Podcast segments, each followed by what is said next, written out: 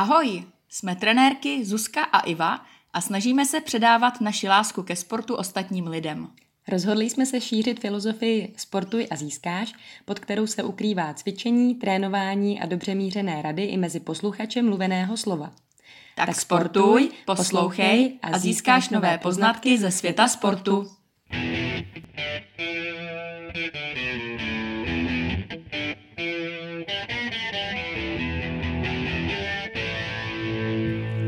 Ahoj, milí posluchači, vítáme vás u našeho dalšího dílu podcastu Sportuj a získáš. A tentokrát, Zuzi, my už máme číslo osm, takže jak jsem jednou říkala, že většina podcasterů končí nějak kolem toho osmého dílu, takže my jedeme dál. A chtěli bychom vám moc poděkovat za přízeň i v novém roce a byli bychom moc rádi se Zuzkou, kdybyste nám napsali, jaké téma vás například zajímá, o čem byste chtěli si poslechnout, a nebo například i jestli jste už využili nějakou naší radu. Tak to za to budeme moc rádi. Můžete nás buď to sledovat na sociálních sítích, Facebook, Instagram pod Sportuj a získáš, anebo náš úžasný Gmail, e-mail sportujazískáš zavináč gmail tečka com. A my v minulém díle jsme říkali se Zuzkou, že si moc předsevzetí nedáváme, že se snažíme pracovat tak jako denodenně na sobě. Ale každopádně, Zuze, já jedno předsevzetí mám, a to je, že jsme říkali, že budeme vždycky na závěr každého dílu říkat nějaké shrnutí a, a pojmy. A pojmy, a na to zapomínáme, takže na to musíme fakt Skra. myslet. Je to teda pravda, no. Jo, já jinak jsem se teda taky předsevzetí nedala, jak jsme se bavili minule, ale... Teď jsem si vlastně takový trochu dala, ale není to úplně jako spojený asi s tím obdobím, ale říkala jsem si, že se musím zase začít víc protahovat. Mm-hmm. Takže zatím to jakž tak držím, že se opravdu třeba večer u televize teda protahuju, protože jsem byla na tréninku, kde se mnou byli dva kluci, co se mnou trénují a mají oba přes dva metry. A trenér jim řekl, jestli se dotknou dlaní země, a oni to tam prostě hnedka vyšvihli. A já jsem se jenom v duchu říkala, ježišmane, hlavně ať se nezeptají i mě, protože já to nedám, že jo. Takže od té doby se víc protahuju, ale je to spojený s tímhletím zážitkem a ne s tím, že je nový rok. Tak to budu držet no, moc palce. Děkuju. Protahování zdar i pro naše posluchače. A Zuzi, přejdeme teda rovnou na... My jsme ještě neprozradili hlavní téma naše, nebo až po aktualitě. Minule jsme ho nakousli. Minule jsme ho nakousli. Ale můžeme ho říct, protože já k tomu tu aktualitku trošku mám směrovanou, takže... Perfektní. Tak my už jsme se o tom trošičku bavili v našem prvním i druhém díle podcastu Jak začít vůbec sportovat. A tentokrát máme um, náš díl nebo náš podcast uh, zaměřen na běhání, takže jak začít běhat, na co si dávat pozor, a budeme se tady bavit o obuvi, o povrchu, rozvedeme více dýchání, techniku běhu a nějaké naše rady a tipy do začátku. Super, já jenom začnu trošku něco možná z historie, že vlastně běh je prostě pro nás přirozený pohyb už od našich úplných počátků, kdy, kdy jsme běhali hlavně při shánění potravy, takže jsme běhali za masem nebo za nějakýma bobulkama, případně před, před nějakým nebezpečím. A uh, jenom bych k tomu ještě chtěla říct, že jestli jste někdy přemýšleli, proč jsou nejlepší běžci právě třeba Etiopani nebo Keňani, že samozřejmě je to i tím, jakou mají postavu, že jsou takový, že hubený, takový antilopy, gazely, ale uh, oni hlavně v těch třeba chudších oblastech ty děti vlastně běhají do školy, takže oni každý ráno běží třeba šest kilometrů do školy a pak zase ze školy, to si vůbec my tady neumíme představit, a i proto si myslím, že, že jsou to nejlepší běžci na světě.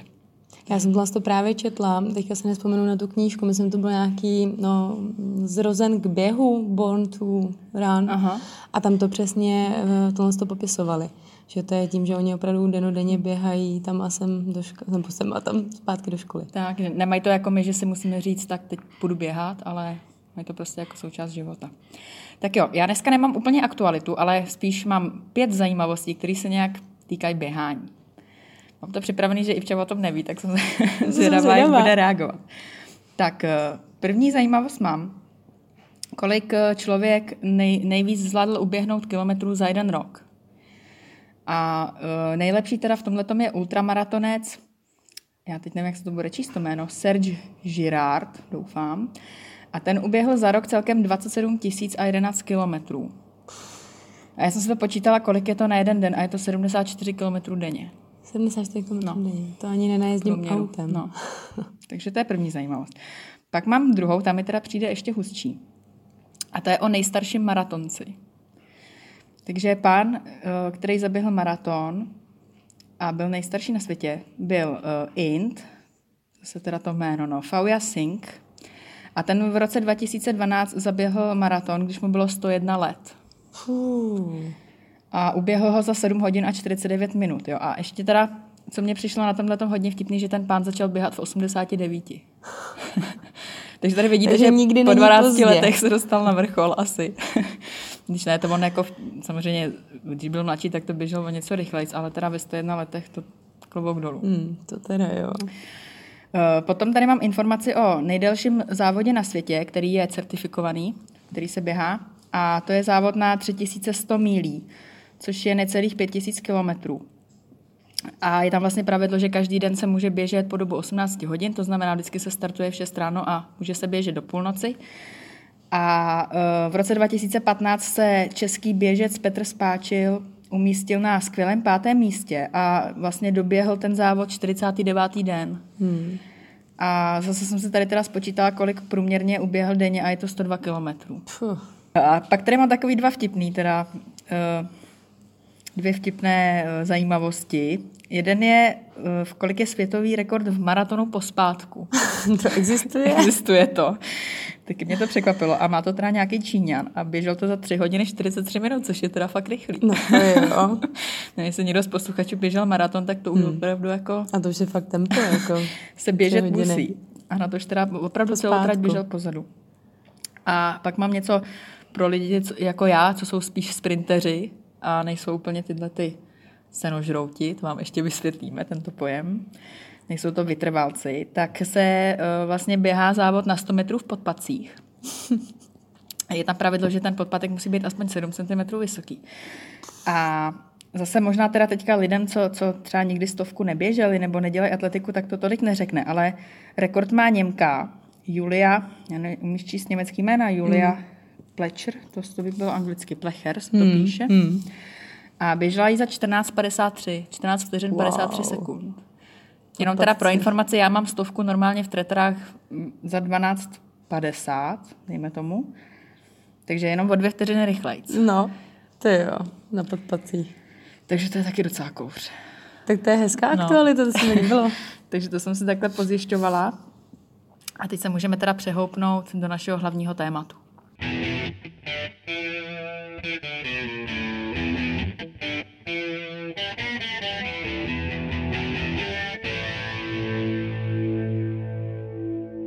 Takže my jsme si, jak jsme říkali, jak jsme nakousli, tak jsme si pro vás vybrali dneska díl o běhání, jak běhat, a aby to pro vás bylo schůdnější, tak jsme zase shrnuli pět základních bodů, takže máme naše patero, na které byste měli myslet, než vyběhnete.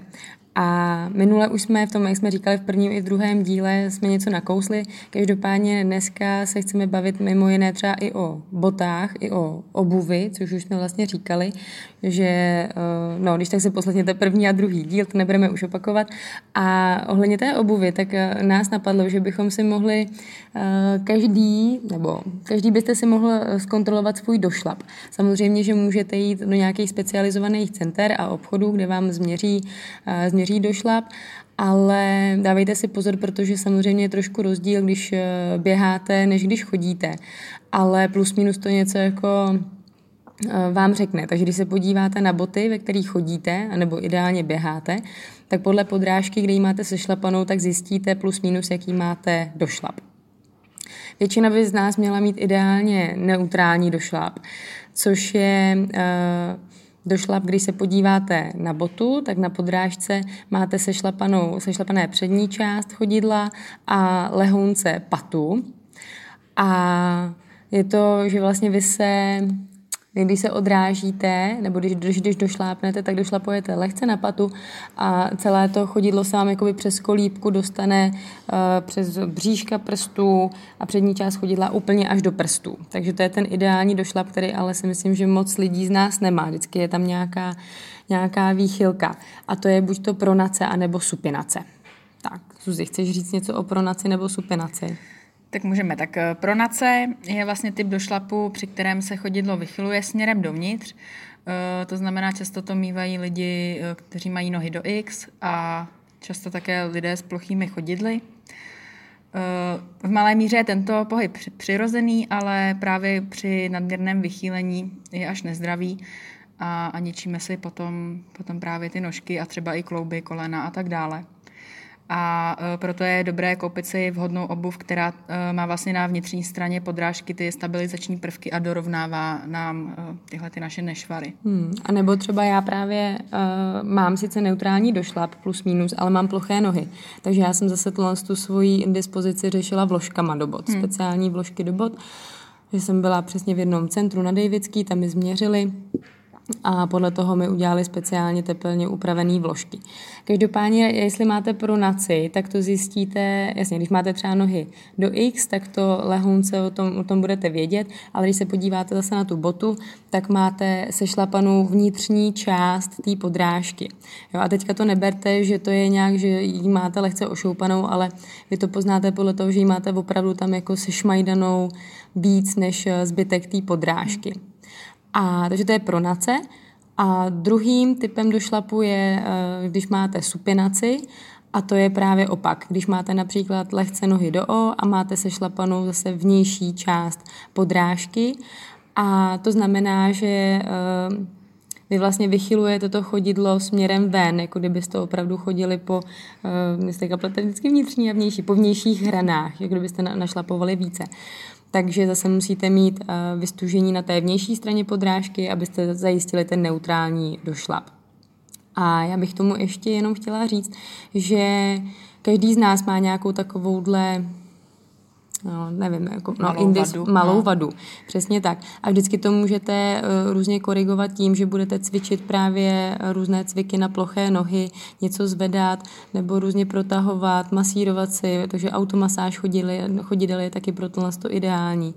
Přesně tak. A to je, to je právě, i když máte problém s tou plochou nohou, to má, co takhle se setkávám, tak třeba hodně atletů to má, tím, jak jsme právě hodně často v těch sportovních botách, tak já jsem si teda myslela vždycky, že uh, problémy s nohama mají uh, lidi, co nosejí podpatky.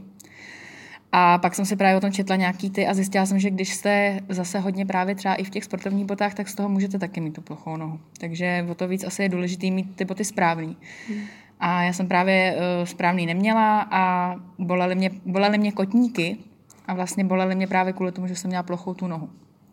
Jo, takže pak jsem přesně začala, jak říkala Ivka, nosit nějaký vložky, podložky pod patu a koupila jo, jsem si teda správné boty a, a od té doby jako je to lepší, jo. Hmm. No, určitě se na to zaměřte a kdykoliv, kdy budete moc, tak si myslete na to, že vy vlastně na těch chodidlech máte tři opěrné body, o které byste se měli správně opírat. A to je pata a potom je to malíková hrana, nebo vlastně ta část pod malíčkem, A, a palec, respektive bříško toho palce. Takže by vlastně to, to chodidlo by mělo být tam, kde je klenba, tak tam by mělo být lehounce zvednutý, což třeba já vůbec tohle z toho nedosahuju, ale kdykoliv, kdy můžu, tak právě se snažím na tohle z toho myslet a aspoň chodit správně a našlapovat správně.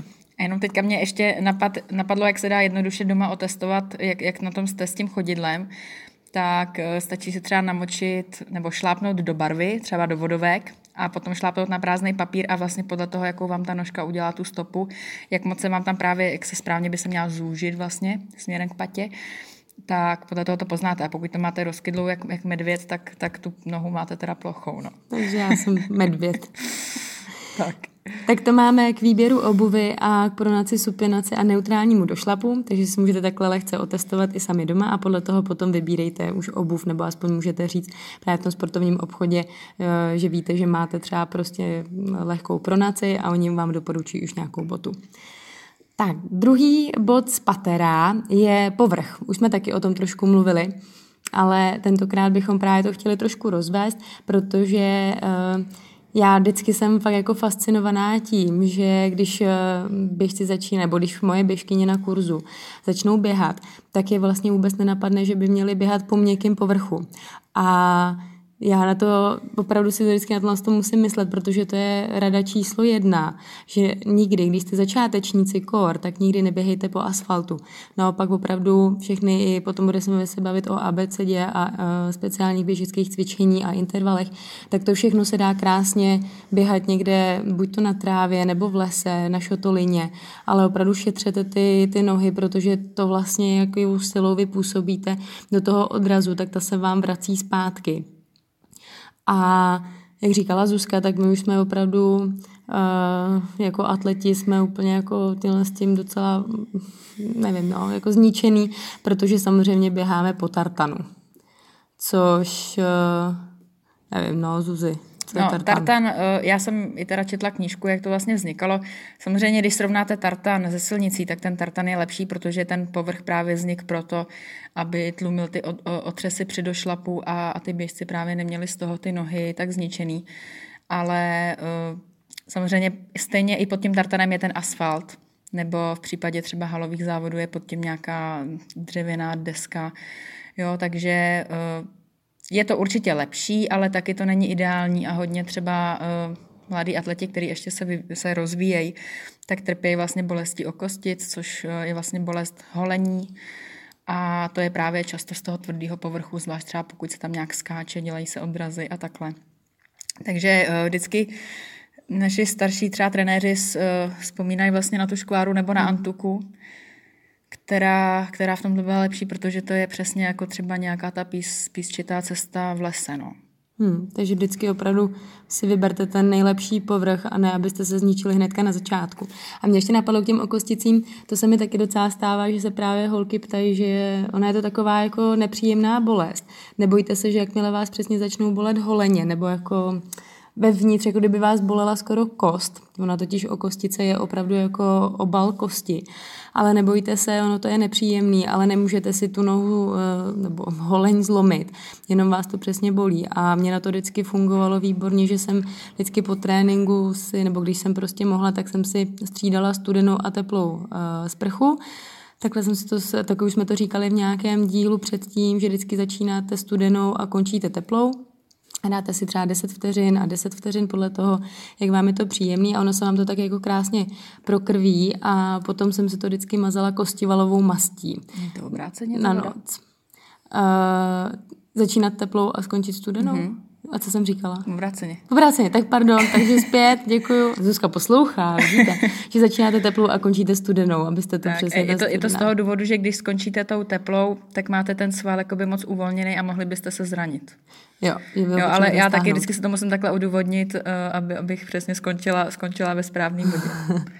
No a jinak ještě druhá varianta, co s okosticemi je zamačkávání lžící nebo válečkem. To u nás dělal jeden trenér a to bolí hodně, no. Mm, ale to už teda je opravdu pro otrlé. Tak. Takže spíš já doporučuji tu kostivalovou mast a ono to, ono to trvá, jo. Když už máte opravdu jako um, náběh na to, že vás bolí okostice, tak to není prostě bolest, která by přišla za jeden, dva dny.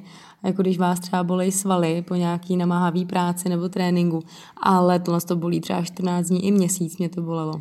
A paradoxně mi potom pomohlo uh, taky jednou, když jsem potom byla týden na lyžích, na sjezdovkách, tak jak jsem měla ty, ty vlastně okostice zmáčknutý, skoro celý den v těch lyžácích, tak mě to pak přestalo taky bolet. Takže můžete doma chodit ještě v lyžácích. To je nejlepší rada podle mě tohleto. Já se jenom ještě vrátím uh, pár větama k tomu tartanu, že... Uh, Pro, proč běháme po tartanu, jo? Tak ono zase samozřejmě oproti té škváře ten tartan je rychlejší, to znamená pro tu závodní atletiku, kdy, kdy se hlavně ty sprinteři teda, nebo ty skokani vlastně snaží o co nejlepší výkon, tak ten tartan uh, vás prostě trošku podrží, trošku vás třeba zhoupne při tom odrazu a běžíte tam, běžíte tam rychlejší než na té škváře, takže to je i určitě nějaký vývoj, vývoj toho sportu. Ale i jsem si o tom včera četla, že třeba běžcům těm to až tak... Uh, ten výkon neovlivní, jestli, jestli běží na tartanu nebo na jiném povrchu. Takže hmm. tohle. Tak jo, tak číslo tři. Tady máme heslo změněný život. Mm-hmm. A neběhat pořád dva kilometry kolem domu. A to já... To já učím opravdu taky své holky na běžeckých kurzech, že je to sice fajn, když se honíte za něčím, že byste chtěli uběhnout dva kilometry, potom tři kilometry, ale neberte to opravdu jako... hlavní náplň toho tréninku, že máte to jako nějaký cíl, ale to neznamená, že opravdu třikrát týdně si budete běhat kolem domu. Naopak já, a myslím, že Zuzka to dělá taky ve svých běžeckých trénincích, že holky učíme právě taky trošku nějakou jako různorodou věc, že mě se spousta lidí vždycky ptá, cože a to máte jako hodinu a čtvrt a to hodinu a čtvrt běháte v kuse, ale takhle to nefunguje. Už jsme to taky určitě říkali mm-hmm. v nějakém díle, že většinou my jsme už taky apelovali na to, abyste se rozcvičovali, abyste se vždycky uh, protáhli před, nebo my jsme vlastně se bavili o stretchingu, o dynamickém mm-hmm. stretchingu a uh, potom statickém stretchingu. Takže tohle jste vlastně jako do toho zakomponováváte a místo toho, abyste si šli zaběhnout ty dva kilometry potom, tak doporučujeme se naučit třeba právě A B C, S B C. A B C je atletická abeceda, nebo atletická běžecká abeceda a všimnete si, že to nedělají jenom atleti na svých trénincích, ale například i fotbalisti v různých modifikacích, tenisti, um, nevím, napadá... prostě no, myslím, basketbalisti, všichni, všichni. Hmm. všichni opravdu tam jako mají nějaký typ tohle z toho cvičení běžeckého a to samé je potom S B C nebo speciální běžecké cvičení, kdy už to jsou také nějaké jako cviky, které si třeba i ten trenér vymýšlí, aby uh, posiloval ten atlet to, co zrovna potřebuje. Ale do té abecedy patří lifting, skipping, zakopávání, předkopávání, to jsou takové hlavní čtyři cviky, které prostě vám ta abeceda obsahuje vždycky. A možná jste to dělali i někde na základce, pokud jste měli nějakého dobrého tělocvikáře. A když si to představíte, tak ono to jako zní šíleně, lifting, skipping, ale víceméně je to uh, rozložený běžecký krok. Takže lifting, že máte opravdu takové jako um, sešlapávání pad a protahování kotníků. Skipping je, že zvedáte kolena. Zakopávání, že se kopete do zadku a předkopávání je, že propnete kolena a odrážíte se vždycky střídavě jedna a druhá noha. Takže když to opravdu jako nad tím zamyslíte, tak je to fakt rozložený běžecký krok, kdy vlastně tam máte ten lifting, pak vykopnete koleno, propnete ho a zakopnete. Proto to vlastně atleti a sportovci cvičí, protože tím vlastně se zlepšuje koordinace těla, je tam lepší vlastně taková jako svalová dynamika, taky jsme se vlastně bavili už o plyometrii, takže to tím vlastně všechno posilujete. A, a není vlastně jenom ta abeceda a S B ceda, nebo speciální běžecké cvičení, čím můžete okořenit svůj trénink, ale i něco jiného, Zuzi? Tak já hodně ráda doporučuji třeba vybíhání kopečků nebo schodů. Zase dá se to vymyslet různě, může to být spojované mezi chůzí nebo mezi klusem, můžou být krát, krátké kopečky, které se vybíhají rychle, delší kopečky, teď samozřejmě taky různě můžou být strmé. To samé na schodech, tam můžete kromě různého vybíhání, když už jste třeba pokročilejší, tak můžete zkoušet i to vyskákat, třeba s nožmo po jedné noze a tak dále. A i co se týče toho samotného běhání, tak i s tím si můžete hrát, takže můžete jít třeba rozkládaný úsek, že zase třeba několik metrů běžím rychle, pak si půjdu do klusu, pak zase běžím rychle. Jo, není to opravdu jenom o tom, že někde je start, někde je cíl a já běžím pořád stejnou rychlostí. Dá se tam těch modifikací dělat hodně.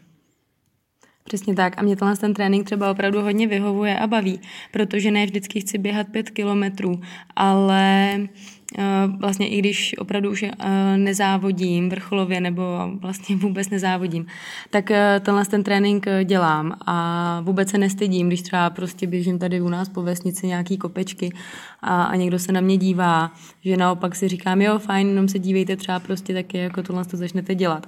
Takže doporučuju, nestyďte se, i když si budete třeba holky mi na kurzech říkali, no ale já se stydím tam dělat někde jako abecedu, já tomu naprosto rozumím, ale vždycky třeba v lese nebo někde najdete určitě je část místa, kde na vás nikdo nebude koukat a kdyby náhodou šel někdo okolo, tak já když jsem se stydila, tak jsem prostě tam třeba začala protahovat nebo něco a pak zase když mě obežel, tak jsem pokračovala v tom, v tom cviku.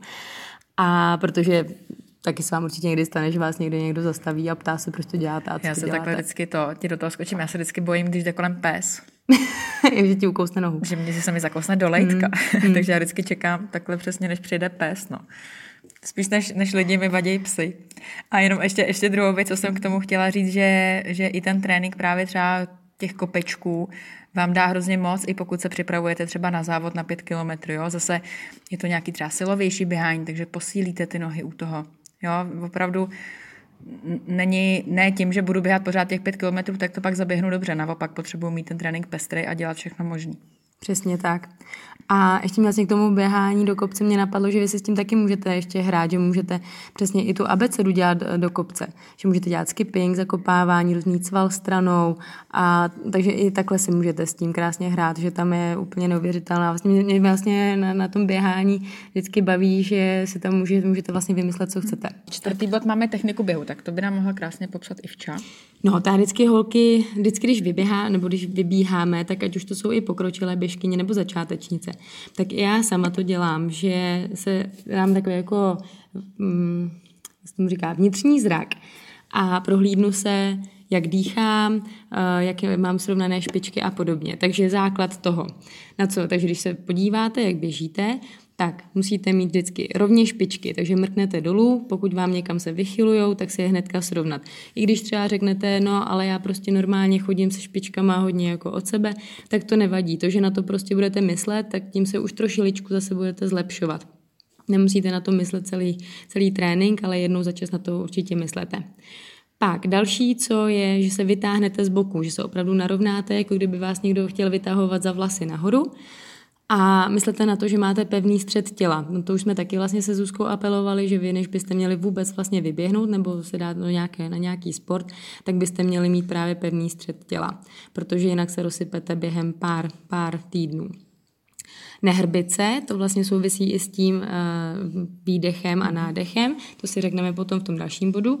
Pánev lehounce dopředu, s tím máme dost uh, problémy my ženy, protože chlapy mají fyziologicky pánev dobře postavenou, že ji mají svisle, ale my ji samozřejmě máme trošičku vychýlenou dozadu, že většina z nás máme lordózu, že vlastně jako máme mm, vysazený zadek. Já tomu říkám vosí zadek malinko. Vosí zadek, no. Je to hezký. No, takže si srovnat přesně pánev, aby byla víc trošku v rovině, ono se vám zase postaví jinak, jinak kolena, jinak kotníky a i různé úpony se vám tak jako natáhnou, tak jak by měly být. Pak si srovnejte došlap, to souvisí i s tím, když právě mrknete na své špičky, že jsou rovně, tak myslíte na to, že vlastně našlapujete na přední část chodidla. U tohohle z toho ne všichni běžci nebo trenéři se vždycky shodnou, kteří začínají trénovat nebo kteří trénují lidi. Ale mně se opravdu osvědčilo to, že já doporučuji svým holkám na běhání opravdu běhat přes přední část chodidla. Takže že vlastně jakoby si představíte, a to je potom už o individuální, takže by se na vás měl někdo určitě podívat, protože to sám těžko si někdo jako otestuje, ale můžete se na to myslet. Jako kdybyste chtěli opravdu skoro jako došlápnout celou, celým chodidlem na zem, ale větší váhu dáte právě na ten přední část chodidla. A vždycky se odvalíte dopředu, to souvisí s tím neutrálním došlapem a celkově s došlapem. A poslední, vždycky myslete na to, že poslední, co se vám odvaluje, je palec u nohy. A tím vy vlastně docílíte toho, že to chodidlo opravdu vám bude hezky pracovat v botě. Tak zapomněla jsem na něco, Suzi? Já myslím, že ne, mně se to všechno takhle líbilo, jenom mám k tomu dva takový tipy. S, těma, s tím vytáčením těch špiček, tak myslete si na to i u té chůze. Jo, samozřejmě pokud i chodíte, že, že jdete třeba špičkama od sebe nebo naopak k sobě, tak i tou chůzí, protože jako je to naše každodenní činnost, si můžete potom přivodit nějaký, nějaký zranění nebo bolest, zase třeba kyčlí nebo něčeho. Takže snažte se i občas na tohle si myslet. A druhá věc je, je super, když se někdy vidíte, jak běžíte, nebo i obecně i při, při sportování. Takže jděte třeba někdy s kamarádkou nebo s partnerem, s kýmkoliv a zároveň se natočte z profilu, ze předu, ze zadu a pak třeba tím, že vlastně uvidíte nějakou tu chybu, tak se vám bude líp odstraňovat. S tím naprosto souhlasím. A jak říkala Zuzka s tím, že vy se máte pozorovat už při tom, jak chodíte, tak to je naprosto geniální fakt tip, protože tím, jakým způsobem vy chodíte, tak potom i běháte. Takže spousta těch věcí, Které, na které si máte myslet, jak jsme teďka říkali, rovně špičky, pánev dopředu, tak na to myslete i při chůzi. U toho nehrbení se třeba i při sezení. Vím, o čem mluvím, no. Přesně tak. Tak jo, tak pátý, pátý bod a poslední bod našeho patera je dýchání. Tak, v tom je zase odbornice Ivka, takže já jí předám slovo. Jo, to děkuju. Ono to souvisí s tím, jak jsme říkali, abyste se nehrbili, takže vy se musíte opravdu narovnat. A spousta běžců nebo běžkyň, začátečníků, začátečnic má problém s tím, že jim, že je začne píchat z boku, že nevědí, jak mají dýchat. A ono, když běháte potom už pravidelně, tak si na ten dech tolik nemusíte myslet, ale začátečníci opravdu, já doporučuji, když se mě potom ptají, jestli si třeba můžou brát na nějaký trénink sluchátka a hudbu, tak já to moc právě začátečníkům nedoporučuji, protože vy potřebujete se opravdu soustředit na ten styl běhu a pořád to vypilovávat neustále. Takže jednou za čas určitě na nějaký relaxační běh můžete vzít samozřejmě sluchátka a poslouchat hudbu, ale spíš poslouchejte svoje tělo. A s tím, s tím dechem já vždycky doporučuji, takže se narovnat, protože jakmile vy se hrbíte a padají vám ramena lehce dopředu a máte už zakulacená záda, tak se vám vlastně spodní žebra zapíchávají do břicha a víceméně vlastně vám tlačí na bránici, která vždycky musí být v relaxovaném stavu. Já to popisuju, že vlastně bránice je, no, je to svalovou-šlachová blána, která vám odděluje uh, hrudní koš od břicha. A ta je právě zodpovědná, zodpovědná za to, že když jakoby skřípnete, si vemte, když si prostě skřípnete nějaký sval, tak jak vás to bolí, tak takhle vlastně tohle, když si tu bránici skřípnete, tak vás začne píchat v boku. A vy už to dopředu uh, dokážete rozpoznat, že se vám špatně dýchá, takže vždycky, když je nějaký takovýhle problém s dechem, tak se jenom soustředit na ten, uh, na ten dech. Zapomeňte se potom, nebo nekontrolujte si už špičky, nebo to, jestli, jste, jestli máte pánev dopředu, ale naopak se narovnejte a myslete si jenom na nádech a výdech. A já holkám a ostatním, co běhají, doporučuju, že vždycky výdech musí být delší než nádech. A můžou si i počítat, já to mu říkám pravidlo dva ku čtyřem nebo tři ku šesti, podle toho, jak to zvládnete dýchat.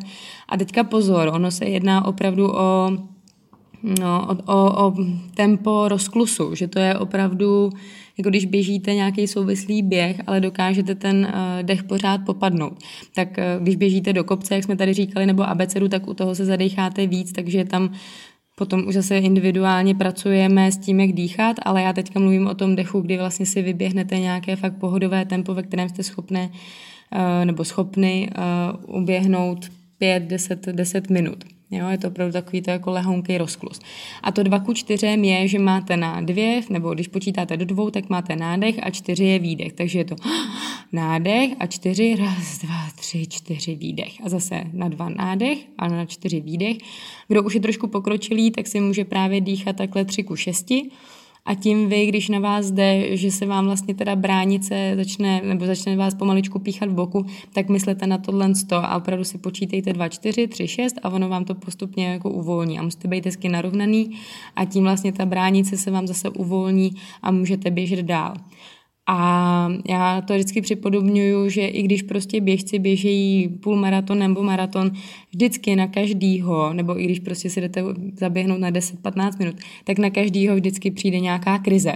Takže se nebojte a opravdu to nevzdávejte a spíš zkuste opravdu se trošičku překonat. Když máte jako tu první krizi, třeba s tím dechem, tak si začnete počítat, trošku si zvolněte to tempo, ale nepřestávejte, protože jakmile vy tu krizi překonáte, tak se vám poběží mnohem, mnohem líp. Nevím, jestli Zuzka má s tím nějaké zkušenosti nebo něco k tomu já chce mě, dodat. Já jsem hrozně dřív měla problémy právě, že mě píchalo v boku. Mm-hmm. Když jsem byla, no já nevím, dejme tomu těch třináct, nějakých třináct až šestnáct let, tak vím, že to jsem fakt běžela třeba jenom šest set, nebo klusala jsem šest set osm set metrů a strašně mě píchalo v boku, mm.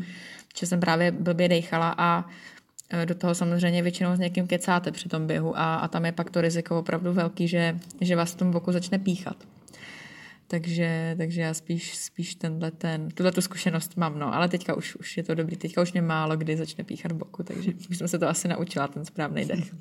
No, přesně tak. Takže pokec s kamarádkou nebo s kamarádem při běhu je skvělý, ale opravdu na začátečníka to není úplně ideální, protože vy se musíte extrémně soustředit právě na všechny věci, které máte dodržovat. No, takže tam je pak dobrý jít běhat uh, s někým, kdo je na tom třeba líp a ještě je ukecanej. Takže já pak jedu taktiku, že on furt něco do mě hustí nebo ona a já jenom přikivuju a, a dejchám si a běžím a trpím. Jak kdy samozřejmě. No tak, tak, tak to máme celé patero.